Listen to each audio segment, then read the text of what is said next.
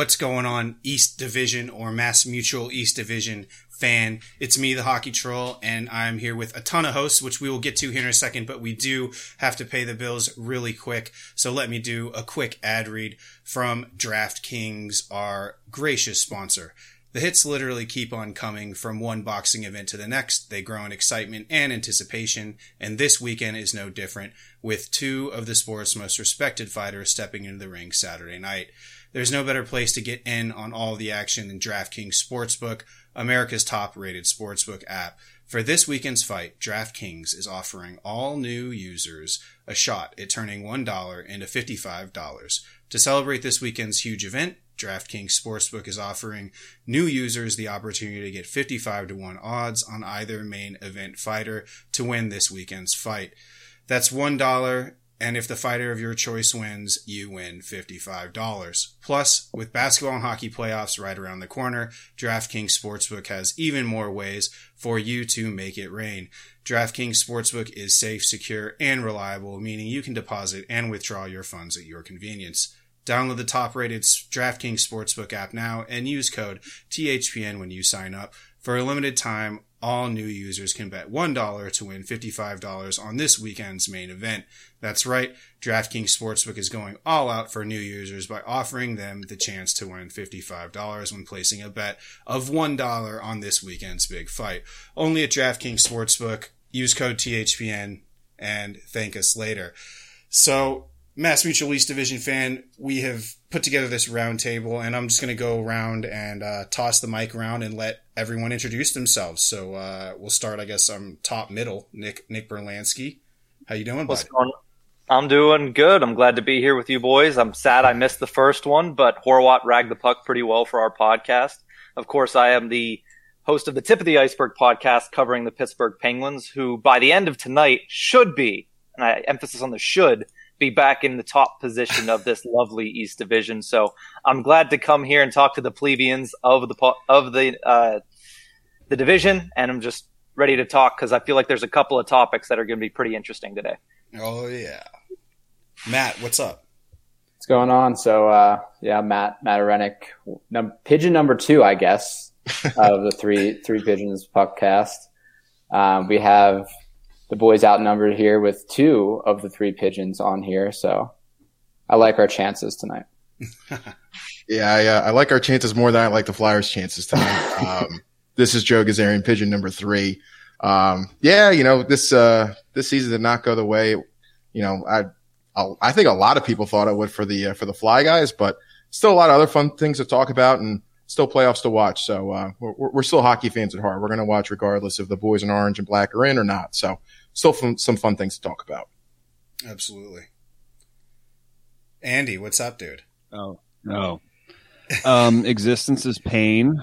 I've been up since 3 a.m. Uh, of course, the day where I, I'm literally running on fumes, everything happens. So, yeah, I'm, uh, like I said, I'm running on no sleep, but I'm, I'm ready. I, I have my, uh, my wrists are taped. You can't see them, but I'm ready to go.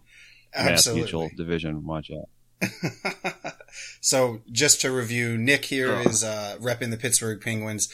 The two pigeons, uh, Matt and Joe, are repping the Philadelphia Flyers, and Andy of the Broadway Boys podcast is going to be repping the New York Rangers. And of course, me, the hockey troll, representing the greatest team in the NHL, the Washington Capitals.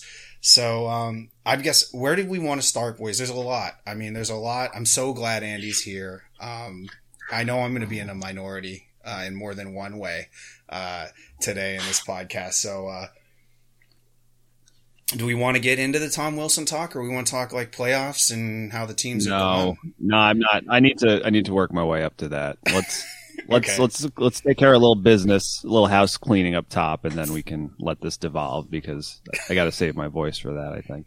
Fair enough. Fair enough. Well, um, I think we should start with the Philly boys because I have a bit of a bone to pick with them, considering they were my pick to replace the Pittsburgh Penguins as the Philadelphia kind of placeholder in the top of the uh, Mass Mutual East Division. So, you know, what say you, boys? I don't think you were wrong to think that. I think we all thought that for for a good bit. I mean, this team was was trending in all the right directions. Um, you know, they were one of the hottest teams in the league right before COVID hit last year. The bubble, the um, the games before the bubble, they were just destroying teams. But it just turns out, I guess those teams weren't really trying. Um, and then the playoffs came, and and the Flyers were just they they were nowhere to be found. They were not the same team they were the rest of that season. So. Um, it was strange. I mean, easy to chalk that up to, you know, it being COVID and, just being a weird time. Um, but we've just seen the same, same kind of, of themes that were progressing through the off season or through the playoffs, I should say. They've just manifested into this entire season. And, and Matt can, like I said, he, he's the more analytical one. So he, he, can talk a little more about it, but, uh, definitely tough. Not the year anybody was uh, expecting or, or definitely wanted. So. Yeah. I mean, I agree. It's, I've never seen an NHL team defend as bad as this team has. It's like you can look at the goaltending and we have it's pretty close to historic like the historically worst duo.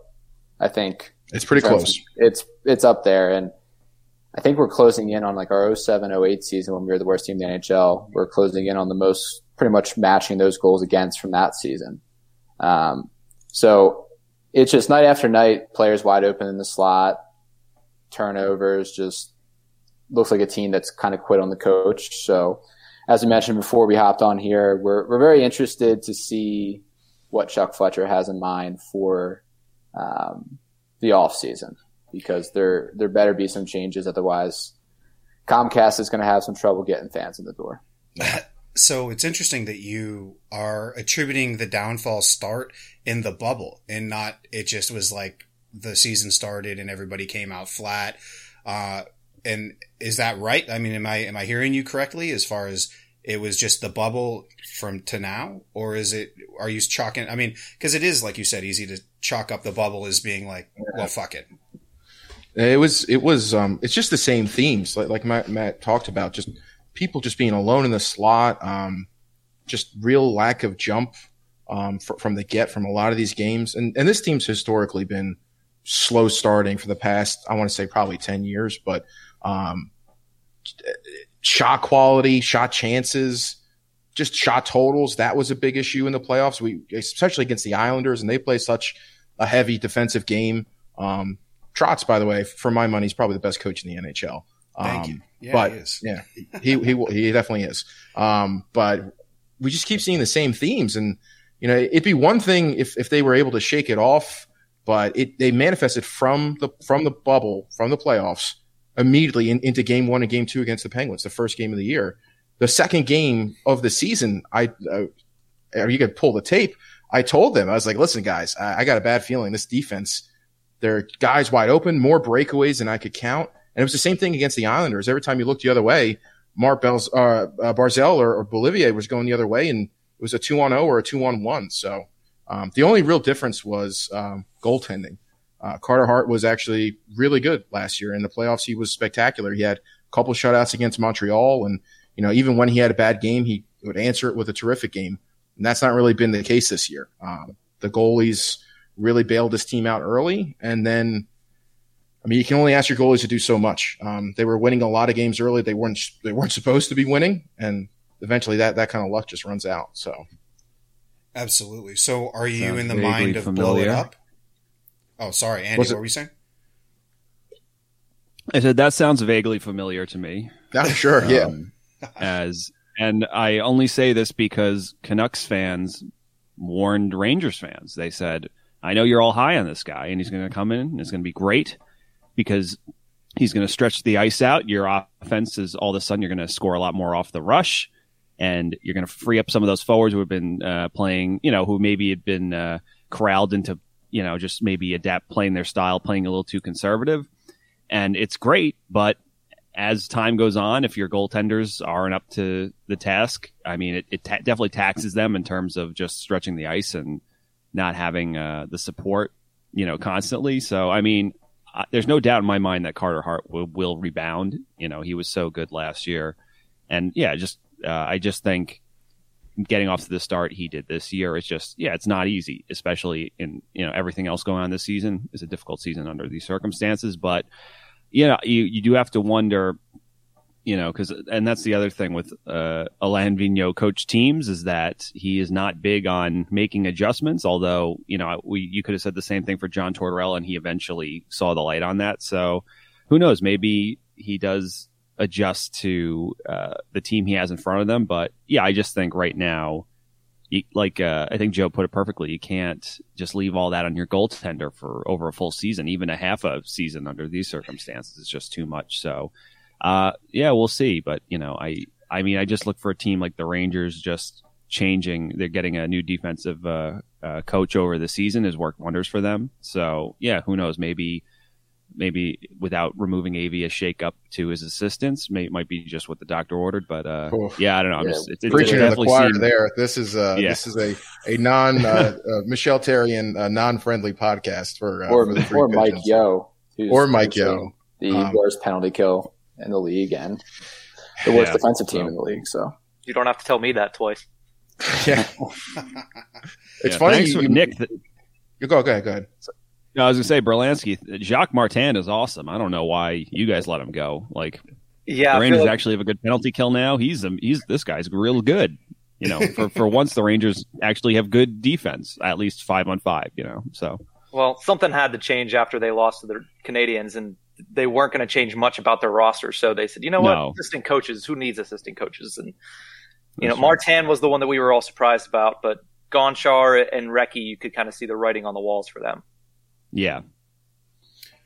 So for the Flyers, are they blowing it up? What would you, uh, Matt and Joe, like to see? Go ahead, Matt. You, you can take the reins on this one. I feel like I talked a lot. No, I mean, we kind of talked about this in our last podcast. Is my initial thought is I would really like them to like to see kind of making a deal with Seattle to take JVR or Jake Voracek. Not because I don't think they're good players. I think they have, I mean, they've both been extremely productive for us this year. Um, but that seven to eight million dollars could be better used, else, used elsewhere. Um, specifically, I mean, I don't know if I like or love our chances of getting a Dougie Hamilton. I have no idea why he would leave the Canes unless they just weren't willing to pay him what he's worth. Um, but if we're able to kind of swap out that eight or so million dollars, seven, eight that we're paying those two players for and using that money on the back end to really shore up the defense. That's something that we really like the idea of. We're also kind of eyeing just some player for player deals, right? Kind of swapping out certain players and the, I don't know what he's considered the president, I guess, of the Flyers. Dave Scott came out and mentioned that he doesn't foresee them needing to blow it up in the sense of a rebuild. Um, I just think there needs to be a dynamic, sh- a, a shift in the locker room change the dynamic, not the same kind of same leadership we've seen over the past three, four, or five years. Um, because as like the even the, I look to the Wild, right? Like the Wild made some weird moves this offseason. Obviously, they brought in um, always mess up his name. Was it Kaprizov? Kaprizov. Um, yeah. So obviously, he's a big part of that, but it speaks to kind of chemistry, and I think the Pens are bring that up well too is that they have just players in the bottom six who are not big name players, but they work well together and they've had success. So I think just a shake up in the locker room, leadership core, um, maybe like one or two big names getting swapped out for some other names. Maybe it's Calgary, maybe it's the Stars. Um, there's some teams that have been struggling in a certain in a similar position as we have. So I think there's some deals to be made. It's just going to be tough with a flat cap. Yeah, yeah, I, I, and when we say leadership, we don't mean Claude Giroux. No. I want to, yeah, it's, he, we've watched, I've watched almost every single game this season. I've, I've missed maybe a, just a small handful. Um, that guy, he gives everything every single night. Uh, he, he, he's the kind of leader that leads by example. Um, and I think with this team, that just doesn't really work as well as it should. Maybe it's, it's because a lot of them are still young with Konecny and, and, Patrick. Maybe that's not the kind of leadership style they respond to, um, but they definitely need um, somebody with uh, maybe just a, a, more boisterous presence, somebody that's going to talk a little bit more in the locker room and kind of lay down the law. I think we had that person in Wayne Simmonds. Obviously, you know, his his time came to an end. It was the time for him to move on. Um, but they lost that kind of, uh, of locker room presence, someone who's going to, you know, make it more accountable. And we've talked about this on the pod too, where you know, this team has been together. A lot of these players have been together for so long that it's very easy to get complacent. Um, and you know, you, you become really good friends and you know each other's mannerisms, you know everything about each other. The chances of you, you know, stepping up and saying what needs to be said, probably not going to happen as much because you're really comfortable with one another and you don't want to, you know, you don't want to lose a friend. Um, and it just kind of feels like it's time that they need another voice, like Matt said, another kind of just change up the locker room, get somebody in there, um, kind of remind these guys that, hey, you're getting paid, you know, millions of dollars. It's time to produce, you know? So we'll see. Uh, definitely, I see some hockey deals coming if they can pull them off. Um, Chuck Fletcher has an enormous, uh, he's, he's put a lot of pressure on himself because he obviously it's tough and we understand that it's tough with a flat cap, but you know, the Bucks got to stop somewhere. That's what I kept saying in the last episode. Bucks got to stop somewhere. He's the general manager. He's got to make it happen. So we'll see. This is going to be the biggest offseason, hands down, since the Flyers probably since they moved Carter and Richards for uh, for Bryzgalov, um, and you know got Brayden Schenn and, and Simmonds uh, ten years ago almost. So we'll see. Big off seasons ahead. Absolutely, no doubt, no doubt. Well, uh, do we want to shift to the other team in Pitt in Pennsylvania? Uh, like fuck that state. I'm, I'm sorry, guys, but fucking Pennsylvania. Hershey can stay. Hershey can stay. But uh, so what's up, Nick? How how are the how are the Penguins looking? It's are they still atop the division, or will they be after tonight? Uh, right now, they're currently leading three to one in a what's getting a much more interesting Flyers game because it's getting really chippy over there. I know I just saw Gostisbehere crush Cody Ceci. Crosby was driving. Konecny's heading to the ice about five minutes ago. So it's it's getting some classic Pens Flyers, and I'm starting to enjoy it. But you saw how they were over the, the weekend, Hockey Troll. They were doing pretty good when they were in DC. So that's been basically how they've been the past month and a half. They've been able to play consistently, even though they've been having injuries basically throughout their entire forward lineup. Monday night was the return of Evgeny Malkin. It didn't go as planned. Tonight going a little bit better but they're starting to get healthier. Uh, as I say that, every time it seems like a penguin gets healthy, a penguin gets hurt. So it's just a story that they have to keep playing through and hope that when the next guy comes up, he continues to do what everybody else has done this season and kind of just defy the odds and still produce, even though they haven't played And like Mark Friedman, we were talking before the podcast, has now played four games with the Pittsburgh Penguins and all only against the Flyers. yeah, all against the Flyers. So will he play on Thursday against the Sabres? Probably not, because he can only play against the Flyers in black and gold. So it's it's been a really, really intriguing season as far as the injuries concerned, but they've somehow pulled it off. They're in the playoffs again. My bet is still alive with Hockey Troll. It's going to come down to a probably a series between the two, which will make for some very interesting content. Yeah. Um, all right. Well, whatever. Andy, what's up with the Rangers? um, you know, other other thing issues aside, at the beginning of the season, James and I were asked. We asked each other what our predictions for this team were, and we said they're either going to sneak in by the skin of their ass or they're going to miss by you know inches. And it looks like the, they're just going to miss, you know, just miss out. Um, and it's weird. So you think you know, I don't know. I thought I, I would be happy with the the progress that you know you've seen from just because they're they're still the youngest team in the league um, mm-hmm. as right now, and just the amount of it seems like every five games they have a new uh, rookie just jumping into the lineup. I think you know just alone this season we had you know Lafreniere, um, Zach Jones, K'Andre Miller. Uh, a few Tarmo Reunanen and a few other guys just you know come in, eat, whether it's for Morgan Barron, whether it's for a cup of coffee, or you know just for the rest of the season and try to solidify spots. And I I also mentioned on our last podcast with James is that now that the expectations are finally starting to come, that you know you after they put out that letter, you only have a couple years before you can kind of insulate this group from like, well, you you should on paper have some of these pieces in place, so what so what do you have to show for it? And I don't think it starts this season, but it definitely starts next season. And I think uh, for reasons we're going to get into later, I think a big uh, bone of contention between most of the Rangers fan base is the construct or how the type of team they're constructing.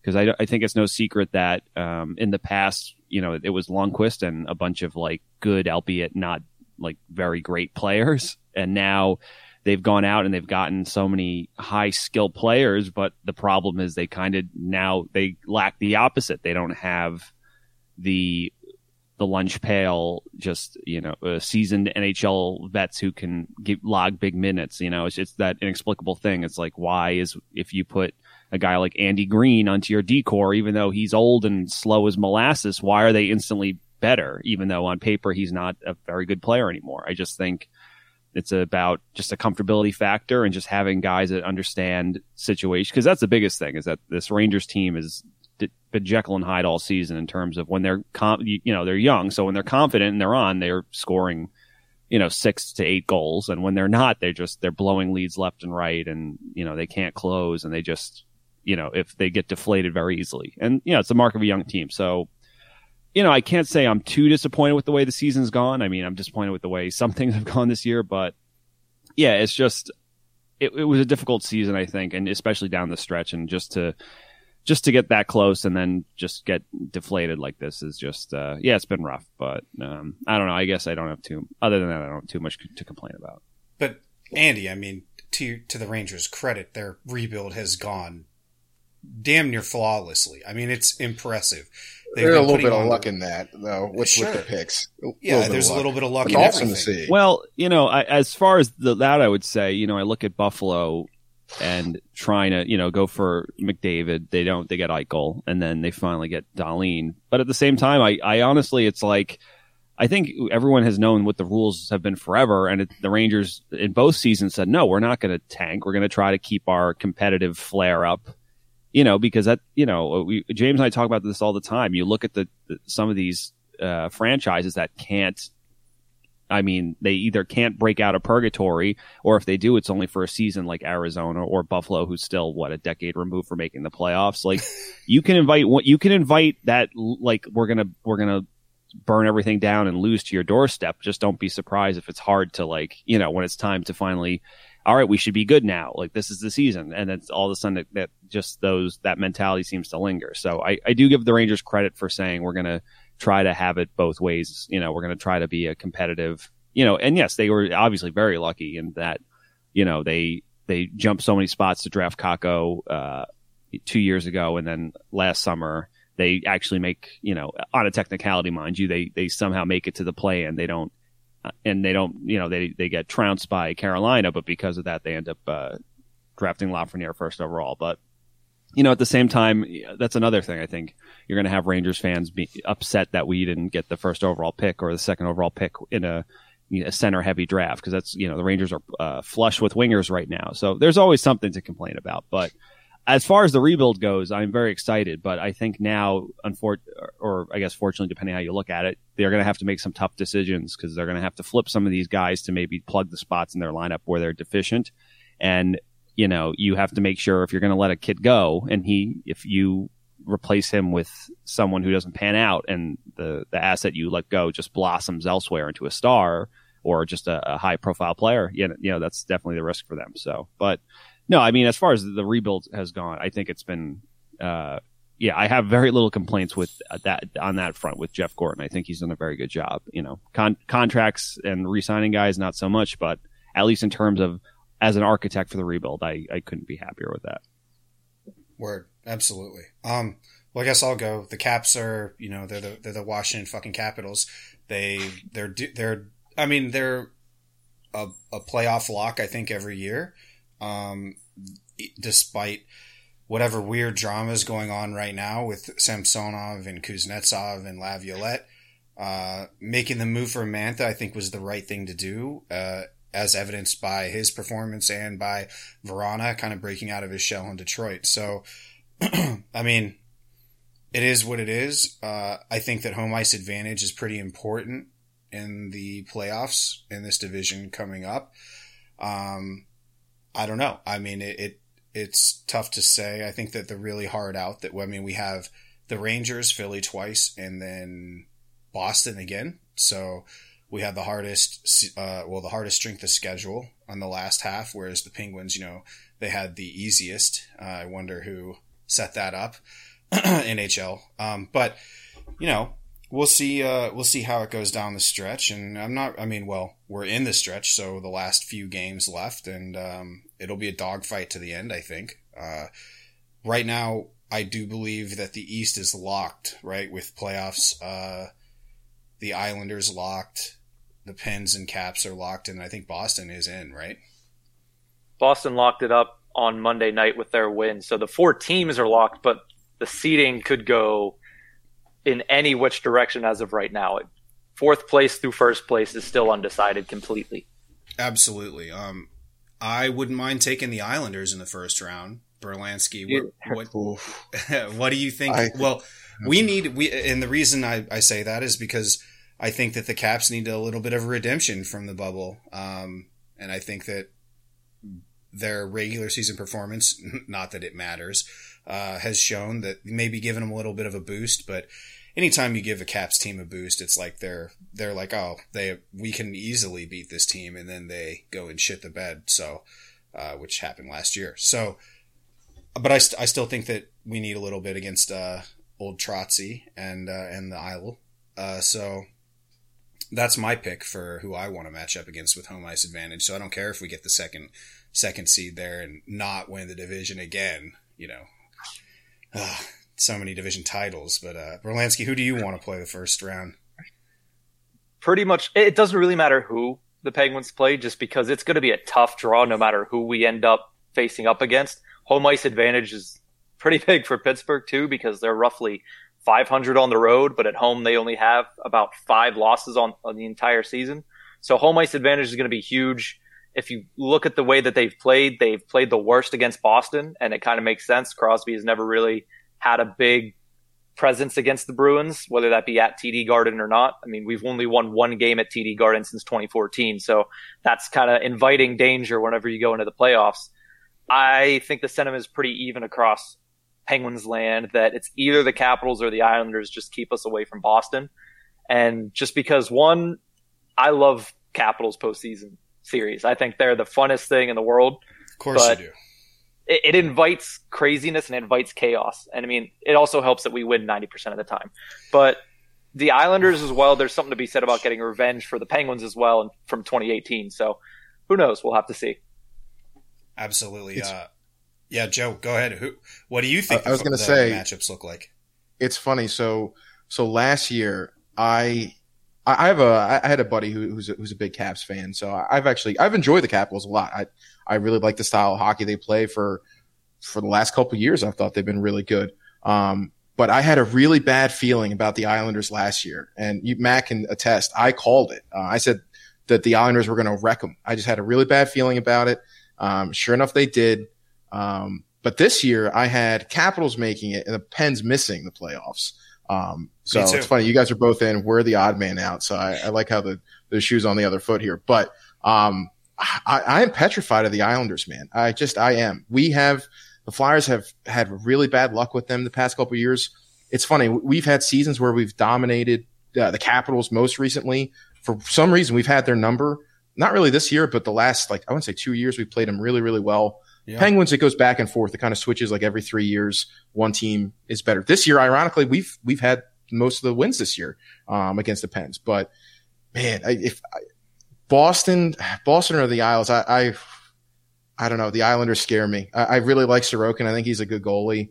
Um, and Trotz, like I said, is, is the best. I think he's the best coach in the NHL. He gets that team to perform like, like it's, it's the greatest group of role players of all time. And each one of them knows exactly what role to play. Um, they're a very well oiled machine. So We'll see. I, I, would be petrified if I was either of you to play the Islanders, but maybe that's just because they destroy us. So that could be bias. Well, and that I think that you you hit on a good point there is that with Boston and with uh, the Islanders, you know what you're going to get from that team night in and night out, and they deliver, you know, varying shades of that same exact game of of good defensive. Uh, uh, positioning and, and you know keeping people out of the middle and, and forcing pucks to the to the boards and then beating you off of them.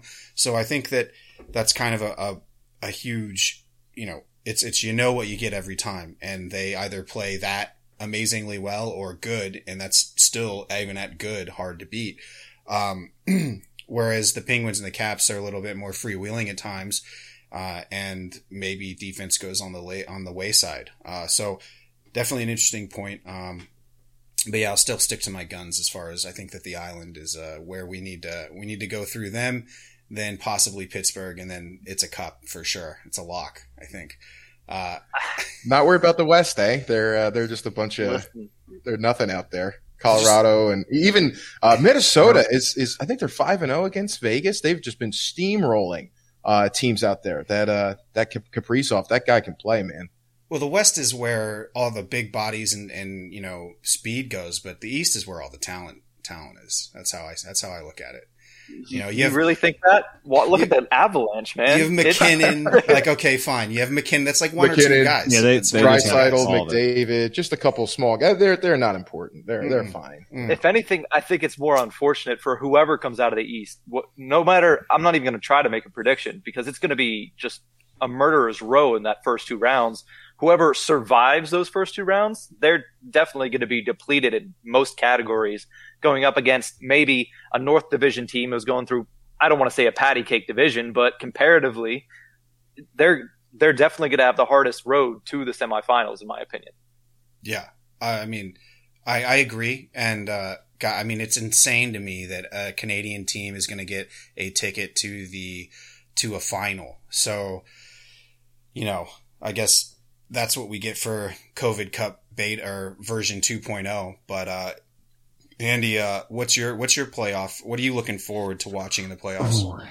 Um, yeah, I mean, you know, obviously, I'm actually really interested to see. I would love to see a, a Cats Lightning first round, just because it's crazy that they haven't uh, that, that hasn't happened yet, and especially because Tampa hasn't looked as motivated as they did last year. Obviously, what they were on a mission, but you know, uh, Florida finally having controlling their own destiny a bit, especially with uh, you know in the beginning of the year with them calling out the leadership and you know they were going to sit Yandle to break a streak because they thought this group didn't have it and they just they've been off to the races since then. They're they're for real. Uh, Carolina again doesn't get talked about a lot, but they're you know one of the best teams in the league this year. Colorado self-explanatory what they've done with losing a guy like Makar for most stretches and uh, and now that you know he'll be healthy and, and ready to go, it's just yeah, like you said, this is the Mass Mutual division is just it's iron sharpening iron, but each team's gonna if they lose, they're gonna take their pound of flesh and just getting out of it, especially and you know say what you will about those teams in the North, but um, you know if if let's say Toronto has a pretty easy path out, you know they can they're they're still figuring out how to maybe uh, play defensively. They've been better this season, but they can score goals. And, you know, if you have a, a relatively frosty and fresh Matthews and Marner and Tavares and Nylander, and you just got out of a war with a team, you know, you, you finally make it out of, uh, the East Division, you know, going to war with either the Bruins or the Islanders or just a heavy, you know, team that suffocates you and lays the body and doesn't shy away. And then all of a sudden you you're kind of used to that, and then you just have uh, a high skilled team that's just buzzing around the ice, and you're just kind of you know you're feeling your legs. Yeah, I you know I do worry about those teams, but still at the end of the day, I do think um, you know if I have to. I do think it, it'll be a team from uh, the Mass Mutual division uh, against it, you know, pro- probably the, the the Avalanche, you know. So we'll see uh, how they do the seeding, but yeah, but at, at the same time, like I said, I Carolina, I just have a feeling about them this year. I think they're my they're my cup winner this this season. So So glad they got out of the division for sure, because they were really making the Caps look dumb in a lot of different ways. uh, Matt, what's up, dude? What, what what's what are you looking forward to? Well, I wish I could watch the Avalanche out here. So. Oh yeah, tell them this. I don't think they know, or maybe some of you guys know. But I, yeah, I always very butcher, but it's essentially like yeah, whatever deal they have with um, altitude. yeah altitude, you can't watch the games. So my roommates here are are Avs fans, and it's a travesty not to be able to watch like probably the most exciting team in the NHL. So it's just blacked out, can't watch it on like the NHL app. So that's been pretty brutal. And I think like the only way we can really watch it is like I guess certain bars that have certain internet connections are able to watch the game. So that's really the only way in which I could watch them this season. So that would be terrible if like a Vegas Avalanche series would be unbelievable. But then I'm sitting here and just yeah, gonna have to find like a VPN that is hosted in like Norway to be able to watch it or something. So. I got you, man. I got you. Don't worry. But um, yeah, I mean, I, I, think just reiterating a lot of what you what you guys have said, I, do believe as though um, that the Bruins, if they can get healthy on the back end with the addition of Taylor Hall, really shoring up that top six, they, I mean, with that top line of Marchand, Pastrnak, and, and Bergeron, I mean, they're always a threat. Similar to Pittsburgh, I guess the Caps as well. Like you guys, I feel as though any given year can do it. And with that addition, I'd be really interested to see if they kind of, even though they've been struggling throughout the year, get hot right at the right time, which has been more recently, and are able to kind of carry that momentum into um, this playoffs. But like you said, I mean, whoever comes out of here, you're talking about playing the Hurricanes, who I still believe the goalies have to prove it for them to be a serious contender um, or the Lightning. So it's going to be tough to come out of the East and then face one of the big guns out west um, for all the reasons you guys listed. Absolutely. So, well, we've we've covered each of our teams, the playoffs. Is this Andy? Are we ready to do this with the whole Tom Wilson thing as he finishes his drink? Yeah, there, you go. there you go. Smash a white claw. Smashes it against his head. Yeah, I think I'm ready. Think I'm All right, so I'll I'll let you I'll let you kind of open it up because you know you're the Rangers. You were the the quote unquote victims of this. Uh, so yeah, I feel like ahead. we need the like the Judge Judy music, to, like dun dun dun, the defendant. You know, yeah. Um. So we'll set the scene for anyone yeah. who's been living under a rock. Uh, last night, the Rangers and the Caps played each other, uh, and in the course of the game, there was a scrum uh, where it just trying to look at it, you know, anecdotally, it looks like. You know, the game had been getting progressively chippier. I, I know the Caps were upset with the refereeing at points. Um, so yeah, both teams were kind of throwing, you know, finishing their checks and throwing hits. Uh, at one point, there's a scrum kind of a pile up in front of the net uh, in, in, front of Vanecek for the Caps, and uh, yeah, Buchnevich was kind of I think over him trying to get to a loose puck. Uh, it looks like Wilson comes behind him uh, or comes over him, I should say, with his stick. You know, he kind of holds it wide and he and he kind of cross checks him in the back or the back of the neck, I should say. And he punches him. It looks like he gives him a few rabbit punches to the head in the scrum, and then it looks like then there all hell breaks loose. Panarin, I think, tries to jump on Wilson's back. Uh, Wilson doesn't like this, so he turns around, and then they kind of get into a bit of a wrestling. And there's a lot of bodies everywhere, but it looks like as they kind of, you know, Wes McCauley's just kind of watching this go down. He's not doing anything. He's just kind of watching it happen. And then at some point, you know, we've seen in subsequent replays, it looks like will it it seems like Wilson takes you know Panarin and like by the head and throws him to the ice. So obvious, and then uh, doesn't get, uh, you know, he gets sent to the box for roughing, or but at the same time, so does Panarin, and you know, Panarin's cut. Um, and you know, when in the box, Wilson, you know, he's flexing, he's doing all this other stuff. So, all right, obviously, every like, I I really do feel it's literally I really haven't outside of Caps fans. I really haven't. And correct me if I'm wrong. I'm sure there's some people that are on Wilson's side because and I and in full in full disclosure, even though I'm not I it's I was never really a Wilson hater. I wasn't like uh, oh man, I would love to have Tom Wilson guy, but at the same time I wasn't like one of these people like when is this going to stop? Like, you know, for years it's been like Islander fans have been like Tom Wilson needs to like be gone. And I was just like, yeah, this guy plays on the edge and he probably has to get it figured out. But then, you know, earlier this season, he gets suspended for what the hit on Brandon Carlo. Uh, so, and then just with everything that happened, not one, but two different things that I thought were worthy of something. And again, and my take on this whole situation, and in surprisingly, do I think Wilson should have got suspended? Absolutely. I think he should have got a couple games. Like you know, I don't know what what that would equate to. Definitely the rest of the regular season, and then maybe, you know, I don't know, five playoff games or some just something. But at the same time, seeing the response and that the fact that the Rangers then, you know, he only gets five fined five k, and then the Rangers have to put out a statement that's literally saying, you know. And listen, uh, to put into context, the Rangers original six team, they don't like clapping back at people on Twitter. They always try to like just kind of uphold their squeaky clean image. And they Sit literally just put out a statement tower. saying George, George Parros is bad at, is unfit to do his job and should be fired. Like, which is crazy to think that this, you know, this, uh, this, you know, milk toast at times organization would put out a statement like that. The, the, the league has created this problem because this has happened before with Wilson and he just kind of gets a, you know, and and I, and I will even concede. I think some of the hits in the past, not if you go through his rap sheet, quote unquote. I don't necessarily think every hit. I think some are reputation. Last night, though, I don't think those were reputation. I think both of those, the Panarin one more so than the Buchnevich one, because obviously things happen in a scrum. I definitely understand that. Uh, I don't even mind the punches to the back of the head as much as it's the, I think I do think holding a guy, pinning a guy down with your stick. I think that's dangerous.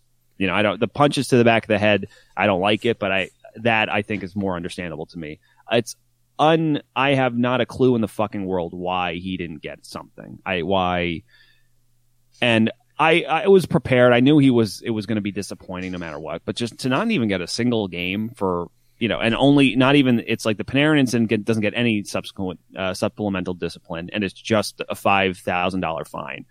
And it, it seems like literally every hockey pundit on Twitter, outside of like a you know an idiot like a, a Mike Harrington or a, you know what's that Haggerty and Buff in uh, Boston, who everyone seems to fucking hate, you know, are the only two people standing up for. And I'm sure I'm sure there's people in you know Washington beat writers as well, but it seems like ev- literally every other hockey personality on Twitter has also said like this is this is fucking ridiculous and and listen i i think i understand at least from as you know when you're you have a player that does something and like it seems like every other fan base is coming after your guy. Yeah obviously the coach is going to stick up for him and then the fan base can rally around him. But listen like i'm a rangers fan. Like tony d'angelo is a shithead. And when he does shitty things like you know i have no problem being like yeah that's what this- this guy's a is a fucking idiot. Like so the fact that like I, I, it's not, it's like that. It's like, it's got to be like, it's, you either have to choose violence and support Tom Wilson, or you can't just be like, I love what Wilson brings. I haven't seen any, any Caps fans being like, oh, I love what Wilson brings, but he's got to like just tone this shit down because he's going to hurt us. I haven't seen that once. It's either, I don't know why it has to be one or the other. I honestly, I think that's like the path of least resistance is being like, you know what? This guy, he is a, he has a unique skill set. He's a physical freak. He can, you know, for the fact that he's so big and strong, he skates like the wind and he can make some plays. And it's just like, he just needs to learn to hone this. But instead, it's just like, you know, you, it's almost like they fuel the fire and then the league doesn't do anything. And now you're, we're in the situation we're in because now the Rangers, which are a soft team, they're soft as baby wipes before just because they're the youngest team in the league and they're rebuilding and they're trying to get you know, and the players they maybe would have would have had are all out anyway. Trouba's hurt, all, so he's been out. Ryan Lindgren's hurt, so he's out. Uh, I guess that leaves Brendan Smith, maybe. like, you know what I mean? And so now we have this thing where like Rangers fans are like, we're gonna have to find some mutant in like the E ECHL or like call, you know what I mean, or or like call up like Mason Geertsen, who I think plays for Hartford, who's like six foot eight or something, and it's and like and that's what they're saying. You have all these people, and it's it's weird just to see people that are like that. They literally preface their tweet, "I am not this guy." Dot dot dot dot dot. But it's time for like street justice. You know what I mean? And they break a bottle and they get a torch. So, uh, troll, I, I am interested to to hear your take on. I mean, I know what your take is on this, but I'm just saying. I'm like, is it? Do you? Does it? Does it feel like everyone is coming for your boy? Is that why you guys are riling around him so hard? Do you think at Every any time. point you literally every it's, time, it's- yeah. This Oh, just sorry. in, Rangers just signed Sean Avery to a one game contract. yeah. But no, Uh, I mean you're you're exactly right. Yes, it is every every time Wilson does anything questionable. Um, you're right. I mean, people are you know breaking the bottles and getting the pitchforks ready. But here, here's what. So the initial play is what I have issue with probably the most. Okay. And that's All right. when Buchnevich comes in, he is actually on top of Wilson's stick. So Wilson's not like holding him down. He's just on top. The stick is like out. Buchnevich's neck happens to be there. So instead of, you know, ripping it out or, you know, being Sidney Crosby and, and, you know, trying to shake it loose against PK Subban's head, um, he lets it go. And then I think something happened in the pile. And I think that what it was was he perceived Buchnevich to be kicking at the puck because, you know, he's there trying to like get that goal.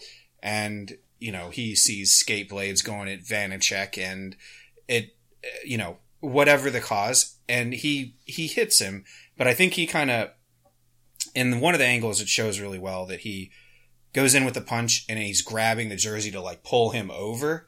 Uh, so I don't think he really actually hit him in the head, but that was the one initially I was like, oh, that's, that's the suspension there. Um, the Panarin slam to the ground, I took that as they're fighting. You know, this is two guys going, uh, because at this point there's three blue jerseys basically all trying to maul Tom Wilson.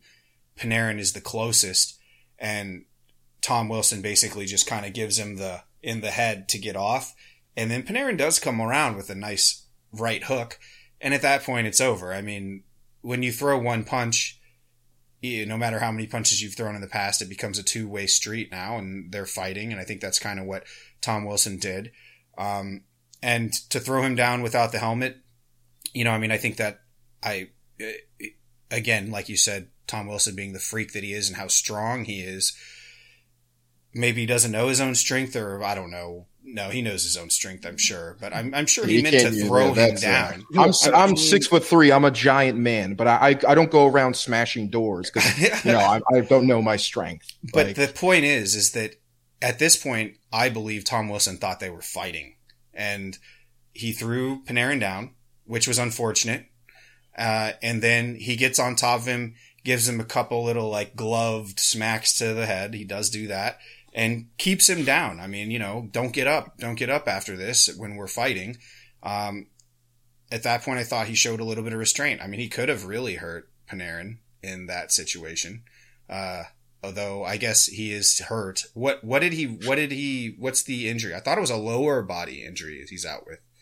Is that not right? I mean, that, that yeah, I think they say lower body, but it's from they like they asked them was it from play or was it from the the the fall? So I I think everyone because they saw get thrown down with the head that they were like, oh, did he get concussed and it's going to be like a concussion thing. I think it was just you know landing on his either back or lower back from getting thrown to the ice. So, but I mean, before you know we keep going, I do want to hear what uh, everyone else has to think. Nick Berlansky, what Yes. what what are your thoughts? Pile on, on, pile on, please.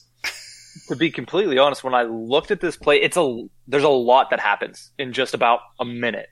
The initial thing, I'm kind of the opposite as hockey troll. The initial thing I didn't think was very much because he did he was underneath his stick and there was something to be said about the motion that he had, but to me it looked like he hit his nameplate when he went to do that little rabbit punch. It, the angles that I've seen, it didn't look like he hit him in the head there Right. but I can see how if you're Strome, who immediately reacted from the angle you're looking at, he probably thought he did start just clocking him in the head. So then, of course, people pile on. I'm not sure if Panarin was trying, and, and I'm not one to judge from where I'm at.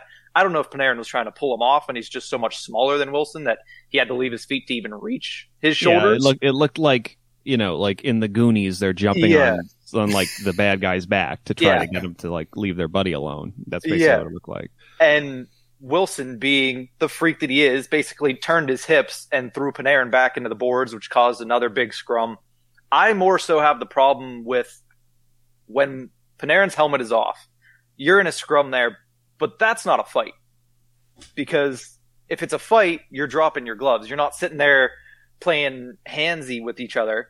And then with Wilson, what looked like when he grabbed Panarin's head and then also forearmed him at the same time, that's what I had the issue with. And the fact that the fine is basically for what he did to Buchnevich, and they kind of just tossed what he did to Panarin aside as, well, we handled that. That to me was the problem I had. But the biggest thing I had was the fact that the linesmen were sitting there looking like they're getting ready to have a beer. leaning up against the cage while there's 10 players in a melee. Like that is an issue with player safety. 100% because you should be at that point all hands on deck trying to pull whatever you have in front of you apart. But no, I had more an issue with the way he took Panarin down than I did with what he did to Buchnevich. Matt, Joe, anything to add? Matt, you want to go first? Yeah, sure. Um, I mean, initially, yeah, I think the first part looks somewhat bad. Um, I I did see the video. I don't know who posted it about like trying to claim that he was kicking the goalie or something like that. That was definitely not the case. I don't really care if like you're thinking that the person I played defense growing up, and if I was in a pile and I saw someone kicking at the puck to, to try to kick it in illegally, I mean, my first reaction would not be let me rabbit punch this person in the head a couple times. But I mean, it is what it is. Like I don't really care about that as much as I think it's just the culmination of everything. So it's the play that seemingly looks like a potential cross check to the neck. If it is or isn't, I'm not like overly upset about that play too much. He could then kind of get away with that if he didn't just rabbit punch him a couple times after the fact and then follow it up with seemingly grabbing Panarin by his hair when he throws him down, which is another kind of suspect move in my opinion. I just think I don't think anything was that egregious to the point like the Rangers post made it seem to be. Um, Horrific violence act or whatever the fuck they called it. Jesus Christ. I don't think a little hyperbolic. Yeah. Yeah, like I'm not the type of person who thinks like hitting should be out of the NHL, like fighting should be out of the NHL. I love all of that, but at the same time, I do believe because of his reputation, the fact and the fact that you have a superstar player in Artemi Panarin being hurt and out for the rest of the season, which is typically something that the Department of Player Safety looks to to dictate suspensions. And they just completely disregard that fact and give him a $5,000 fine. I mean, it's just a terrible look on the Department of Safety because their whole point is that if you're a repeat offender, you're kind of held to a different standard. And that wasn't the case. So. Well, what if what if it was Ovechkin that did this instead of Tom Wilson? I mean, I would probably have the same thought. Maybe I wouldn't think he would get as many games, um, just because again, it's a reputation. It's it's like he's gone over the edge to the point where he shouldn't have injured someone when he had the chance to kind of pull off. Like my whole thing is you look at it's Panarin going after you, right? Like he's so strong, he doesn't have to fully engage. He can keep him at arm's length. I do understand it's the heat of the moment. He also has to understand how he's viewed in the league's eyes. I feel like at a certain point, like I'm not saying he doesn't have to protect himself, but I don't think he has to worry about Artemi Panarin's 165 pound glove punch. Like he can handle himself against Ryan Reaves. I think he can handle kind of just keeping himself at bay. I mean, it's a um, right um, cross though. He does. Panarin does throw a solid punch to the face, like in that scrum. He does. Claw, He does cock back and just. I mean, you can see him clearly give him one right across, and I mean, it throws Wilson's head back. It is a punch, nonetheless. I will say. No, that. yeah, I'm not saying he didn't engage, but I just, I just think Tom Wilson, which he obviously hasn't, like, should at this point understand how he's being viewed by the league.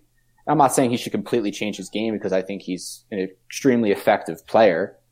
And I just believe that he is someone that continually crosses the line and just, I don't want to say hasn't been held to account for it, but I, I believe he at least should have gotten like the NHL could have avoided like a whole mess if they just gave him like a game or two, which wouldn't really have impacted you guys all that much, but shows a message that they seem to care. I mean, Department Safety is like it's a joke, yeah, in my opinion.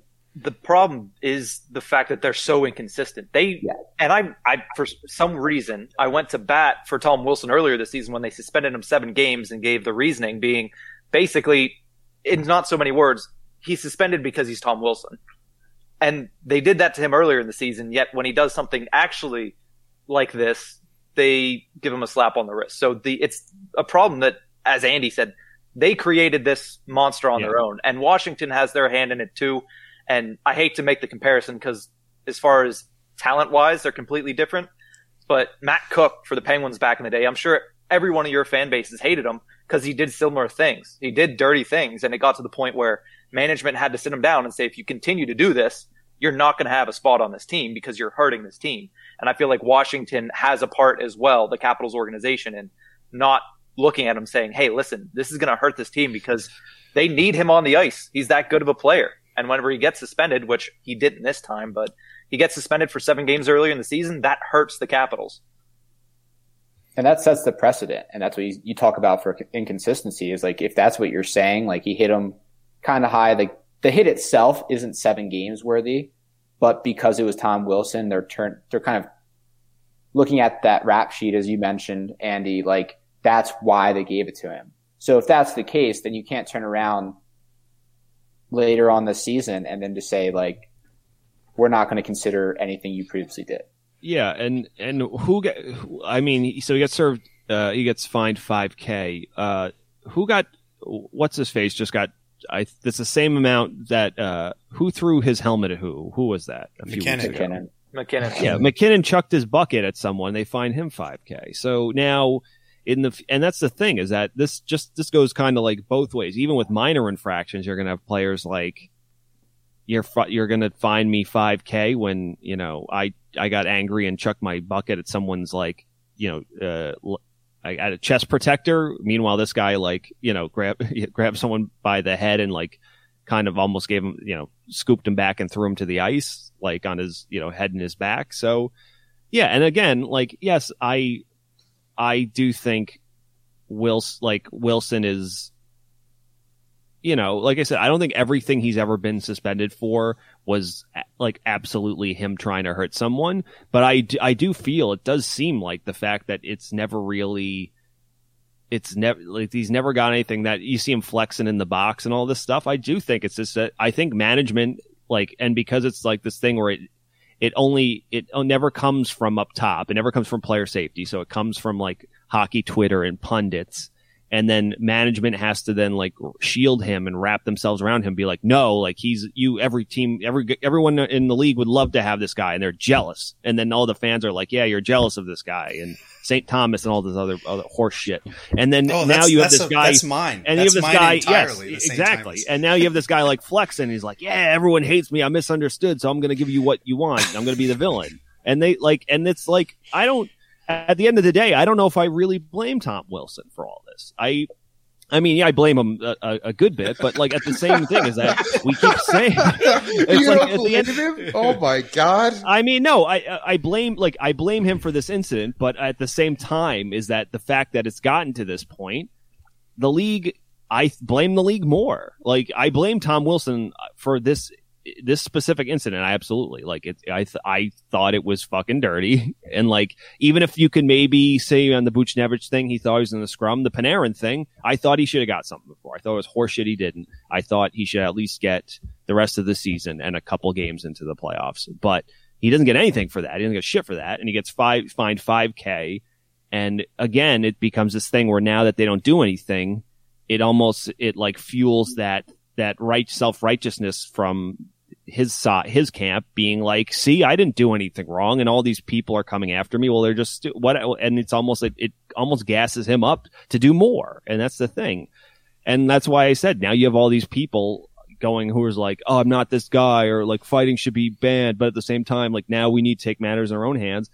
And like I said, the Rangers don't have, that's like not how they're constructed. They're the youngest team in the league. They're like, they're a bunch of, like half of them still have spots on their face. Like they're not, they don't have anyone. Like, you know what I mean? So it's just now it's creating that expect. Now there's this expectation that this team of like, you know, teenagers has to like exact their pound of flesh from from Tom Wilson. You know what I mean? And none of them are up to the task because right, like, which you know is not going to happen. Like, but here's the thing: Tom Wilson will answer a bell. You want to fight? No, he'll he'll fight you.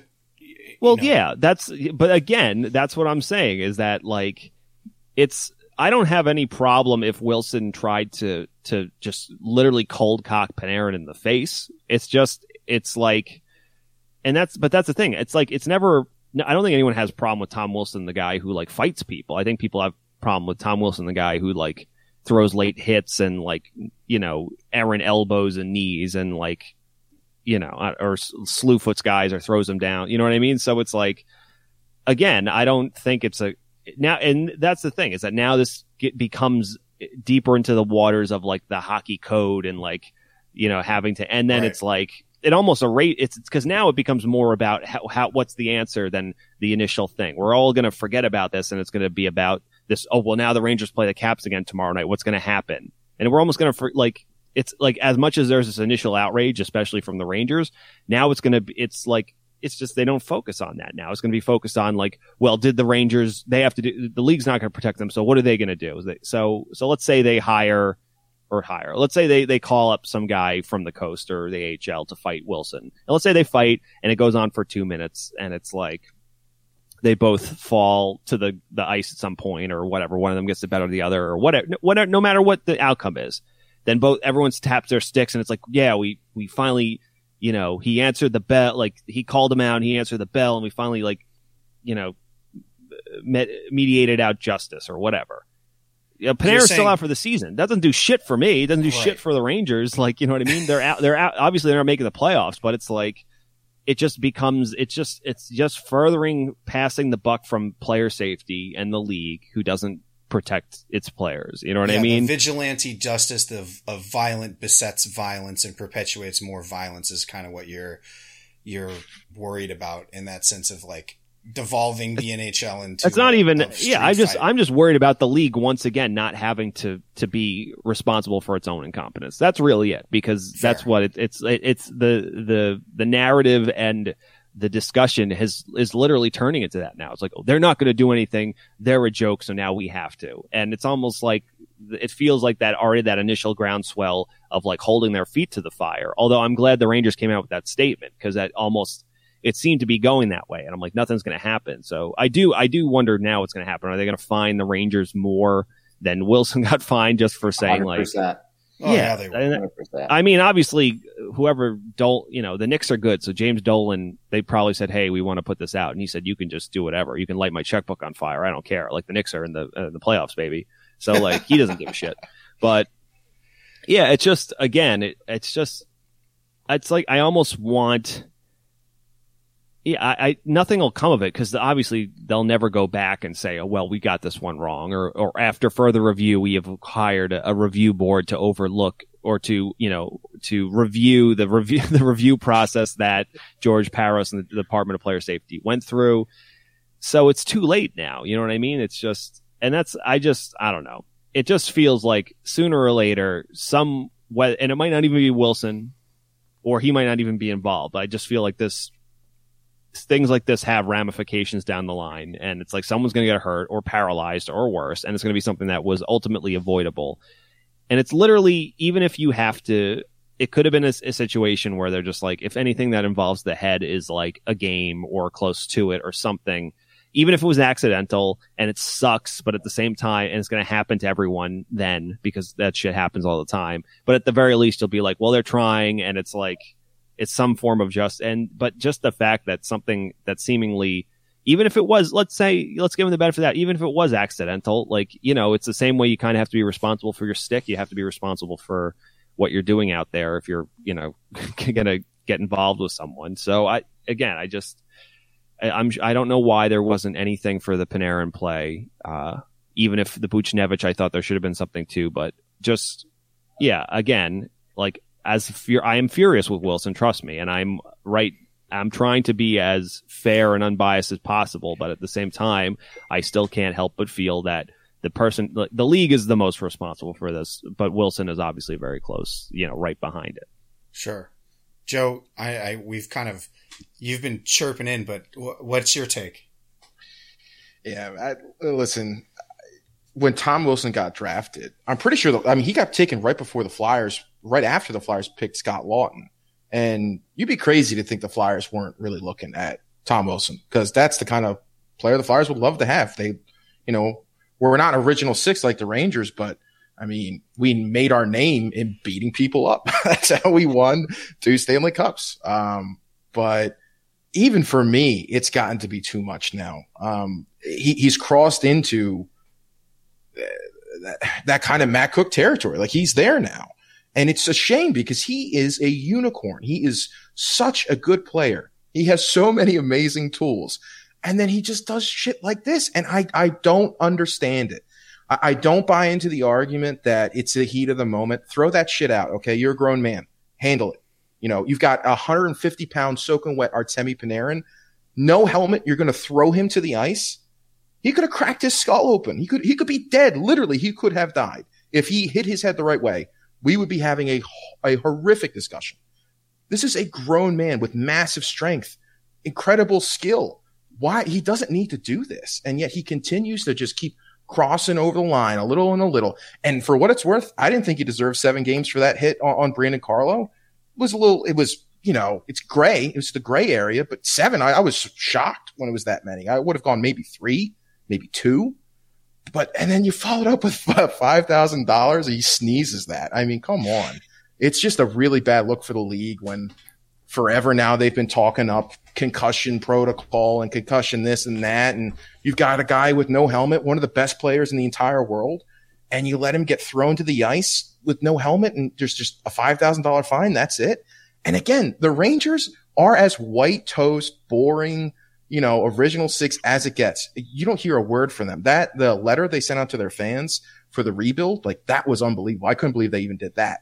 Um, it's just, it's, it's, they are very quiet. And for them, the, the letter was over the top, by the way, extremely hyperbolic, but I mean, I was shocked when it came out. I was reading it. I was, I mean, I was laughing a little bit, but I mean, you get this kind of Texas justice now. Like what's going to happen? Again, Rangers have nobody. They don't have anyone that can fight. I, I joked on our podcast yesterday, go get Jody Shelley back and have him come up and fight him. Yeah, but like Col- Colton Orr signed to a pizza. Colton Orr. I, I, I really like Tom Wilson. I, I enjoyed his style of play. I really like physicality, but I just, I, I don't, I don't understand why he does the things he does.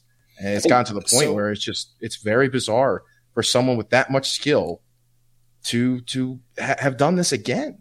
So that, that's where I'm at with it. I can't make heads or tails of it. It's just Uh, bizarre. This is First thing, Well, let me just one defense of it is, and I, I know that I'm there's it's hard to defend this crowd, but um, look, I mean, this is the first time that he's been. I feel like in a long time. I'm thinking back to his suspensions. They've always been between the whistle plays, right? Hits, maybe too high, maybe too late, but this is one of the first times that he's ever been suspended for like antics that are between whistles. Uh, I mean, after the whistle. I mean, am, am I wrong here? Am I wrong? I can't remember in recent memory like him. But I, I would give more credence. I- I give more credence to hits than I do after whistle plays because after whistle plays, it's not a bang bang play. You Sure. are at full mental capacity, so I, I don't give you as much leniency. Right. The- well, let me. Yeah, that's what I'm saying. I give I give more leniency to the hit against Sundqvist in, in the in the not even a real game. It was an exhibition, and he destroyed him in the middle of open ice. It was Scott Stevens, Eric Lindros. It was the same exact hit, or Paul Kariya. Insert name there, and we've seen that a thousand times. But I give no credence to oh, you know, he, he he's got to have his head on his shoulders. He, Sure. He's so good of a player. He doesn't need to do this. and this is what I was going to say is that this is kind of the first time he's been punished or come into the negative spotlight based on goon type uh, activities, if you will. Um, dude, but he, the the thing that I keep going back to is that like, and I know that I have the blinders on 100%, but what if this was somebody else, like Gallagher or Tkachuk or, uh, you know, literally anybody else other than Tom Wilson? If they body slammed Artemi Panarin to the ice without a helmet, would I have the same reaction? Yes, Yeah. Yes. Probably. Yes. yes, Yes. yeah. And, and, and the difference. problem is he he loses all benefit of the doubt because of everything else he's done. It's it's just the way it works, right? I mean, he's known. The, As a guy the that crosses flexing the in the box after that did not that help. didn't him. really help either. I mean, And here's come the with the benefit of the doubt, I think the four of us that aren't from Washington podcast have done as much as we can to give Tom Wilson the benefit of the doubt here on this podcast. But at the same time, how do you defend watching Tom Wilson take a guy 100 pounds lighter than him and basically bouncing his head off the ice like a basketball? I mean, I'm sure there's some Russian mobsters that are happy about it. But other than that, if, unless you're from Russia or Washington, you saw that for what it was, which was a dangerous play to make. Well, it's it's going to be interesting because now I'm looking on Twitter, and in that fight or that wrestling match between Konecny and, and Crosby, it looks like Crosby Bounces like his head off the ice like yeah, a basketball. he- Yeah, yeah, he the yeah. same thing. he It's a bad almost tries to do this, and like you're gonna, it'll be obviously now if I'm for trying to to uh, I guess project what I hockey Twitter looks like tomorrow. There's going to be, I'm sure there are going to be people being like, obviously you have the old hockey guard will defend Crosby and say, well, this is different. You know, he's Sidney Crosby's, you know, Captain Canada, he's a leader or whatever. Then you're going to have people that are like, no, it looks like he almost tried to do the same thing. He should also get something for this. Uh, and then it would be it would be hilarious to me if they're like, well, man, we really fucked up that Wilson one. They give Crosby like, I mean, Crosby three games. ultimately all, only serving to make Caps fans and and hockey troll a happy boy, you know, by trying to be like, you know, like we we really fucked this up and we can't have the you know the fly you know the Flyers now coming after us too, you know. So this has been Sidney Crosby point, for though, like Andy, this happens once a week. Well Maybe but not to the severity, I will, yeah, but these I will yes. after whistle scrums where helmets get popped and guys fall down, maybe not in the severity, but it happens once a week. And this is why I don't understand. I mean, this is why I feel like because it's Tom Wilson, ex- I mean, and it, because it's Tom Wilson, there's extra vitriol poured on, poured on this. Well, y- There yes, is. there is, but at the same time, it's like I don't think There's Tom a- there's a Wilson just. bender it's, yeah, it's not like Tom Wilson just keeps finding himself on the wrong street corner, being like, ah, oh, Yeah. why, Oh, wrong you know, place, wrong time. yeah, and it's not even because there's plenty of guys that play a game, you know, as maybe obviously he's unique in that he is like so big, fast for how big he is, so kind of adds some in- impact. But again, it's like, yeah, I just I think it's one of those things that yeah, obviously there's can always be a room for like you know maybe he just wanted to blanked out or he wanted. To Paul, I think she's throw the puck across. Um, what you know, if he could say is just like you know, it's like we were going at it, and I was just in my head, I was like just going to try to ragdoll but I wasn't trying to specifically, you know, bounce his head off. But again, it just looks like he just takes two hands and puts them on the cranium and literally just, you know, almost uses his hips to help him. Yeah, exactly. And it's just, and like you said, the fact that it's between the whistles, because I'm, I'm watching Cro- during a play Crosby and Konecny wrestling, and one's atop the other, and then they kind of.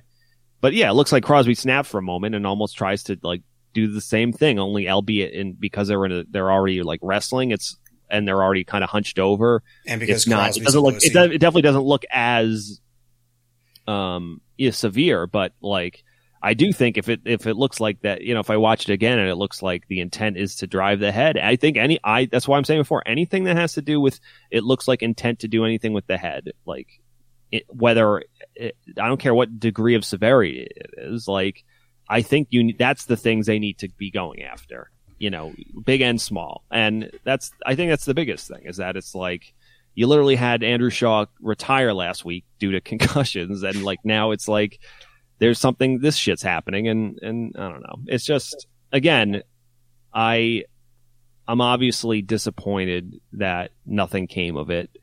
I'm not some. I'm not one of these people who thinks like Tom Wilson shouldn't be allowed in the the NHL. Yeah. But at the same time, I do think it's like, you know, I think there's a bit like if you if they fail to like show the severity of it, I think in his mind it does get downplayed, or it's like uh, he's kind of like, listen, because I I, don't think he's a like I don't know if I, it's like I don't think he's a sociopath. I think he enjoys the role he fills and plays, but at the same time, it's like I do think it's you can get you can get wrapped up in those things. I think Matt Cooke and your Sean Avery's and these guys they get they literally they that becomes their identity and it's like that they that's what they tell themselves this is what I have to do and I think they get wrapped up in it. So yeah, I think ultimate as you know like he, I think he should have got s- something for that and but still the I'm I'm lying if I'm saying I'm not more disappointed in the fact that players you know player safety continues continues to be just an absolute joke. So, but Sure. we'll uh, we get to go back and forth and all and all night. I actually have to record my own podcast now, uh, so I, I I have to I have to wrap this up. But uh, yeah, it'll be interesting to see what the league does now with the Ranger statement because and obviously that these teams play each other tomorrow night. So I don't, I haven't seen any strange call ups for the Rangers. Like I said, I don't know if they, like I said, they have some, some in the, in the ECHL, they have like test tubes going and they're going to like, I heard Donald Brashear is on a train right yes, now. they, they took, a, they took a, they took a, they somehow got a, a, a swab of Tony Twist's saliva and like they have Probert's like, you know, blood somewhere. So they're going to make something in a test tube or something, but we'll see. Yeah, and, and we can wrap this up, but to your point, I mean, I think that if if the NHL is really serious about this, and I've said this, the the reason that I defend Tom Wilson is because a lot of the hits that I think that he makes and a lot of things he's gotten suspended for are, and as said, as Nick said, um, like especially the last one, it doesn't. It, they did it because it's Tom Wilson. What they need to do is put a rule that says if you make any head contact, whatever, uh, in the sense of a glancing blow or a full on, you know, smash to the head with your elbow, it's at the very least a two minute to a five minute major that affects in game play, immediately repercussions, and then it's an automatic like check with the with the Department of Player Safety for a minimum of X amount of whatever punishment. They should just literally outlaw any head contact whatsoever between whistles during play. Um, that's the much like a high stick is called, like you said, Andy. I mean, that's I think the the way that they need to do it uh, to make any real change. But the league seems so uninterested in making that change, and um, the Department of Player Safety is just kind of their patsy and being aimlessly trotted around like a chicken with its head cut off. It's literally like that South Park episode. It's like, what are we going to give this guy? And they they cut the chicken's head off and throw it on the thing. Five games, two games, play the kazoo, right? Um, so I don't know what, what. I guess we can leave it at that. I thought that that was going to get a little bit more heated. I'm so glad, Andy, that you were able to uh, join us today. So uh, as we wrap up, why don't you uh, take the first uh, plug for your podcast and, and let us know where we can find you.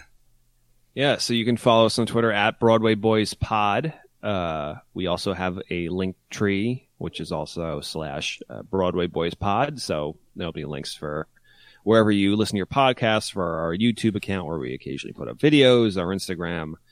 Uh, yeah, and again, uh, James and I will be covering uh, our thoughts, obviously with not this diplomatically, uh, on our pod that drops Thursday morning. So there'll definitely be more cursing and and tough guy when it's just me and James in our echo chamber. But uh, I am I am I, I am I am proud of myself because I did try to be as uh, level, you know, because with these things I think you have to be.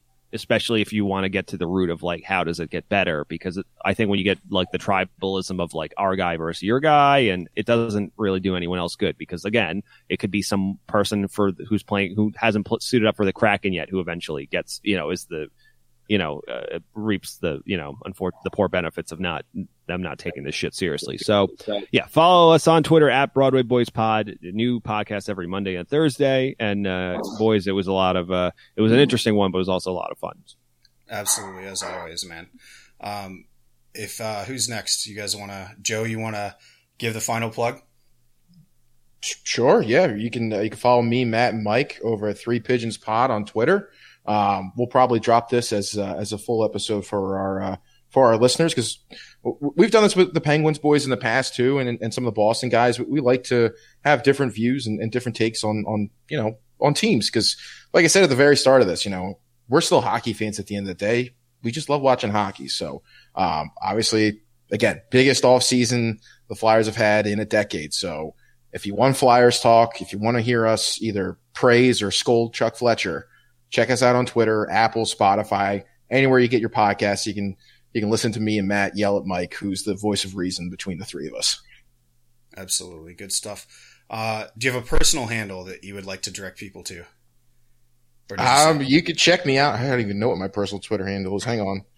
Uh, it is Joe underscore Geezy underscore. You can come at me, Tom Wilson Defenders. Again, I like the guy. I, I, I, he's very, very skilled. I don't think he needs to act the way he does. So that's uh, if you if you want to come in, in my DMs, you're welcome. I'm, I'm a civilized man. We can have a, a nice discussion. So come one and all. All right, uh, Matt, what's up, man? Show tell us where you can find you. Uh oh, Matt, you there, buddy? Yeah, that was weird. Uh, hold up. Getting like a million calls here, apparently. Um, It's yeah, Mike, he's so yelling just at to re- yeah. Uh, just to reiterate what jo- uh, what Joe said, obviously the Three Pigeons Pod on Twitter. My uh, my Twitter is typical Matt Five.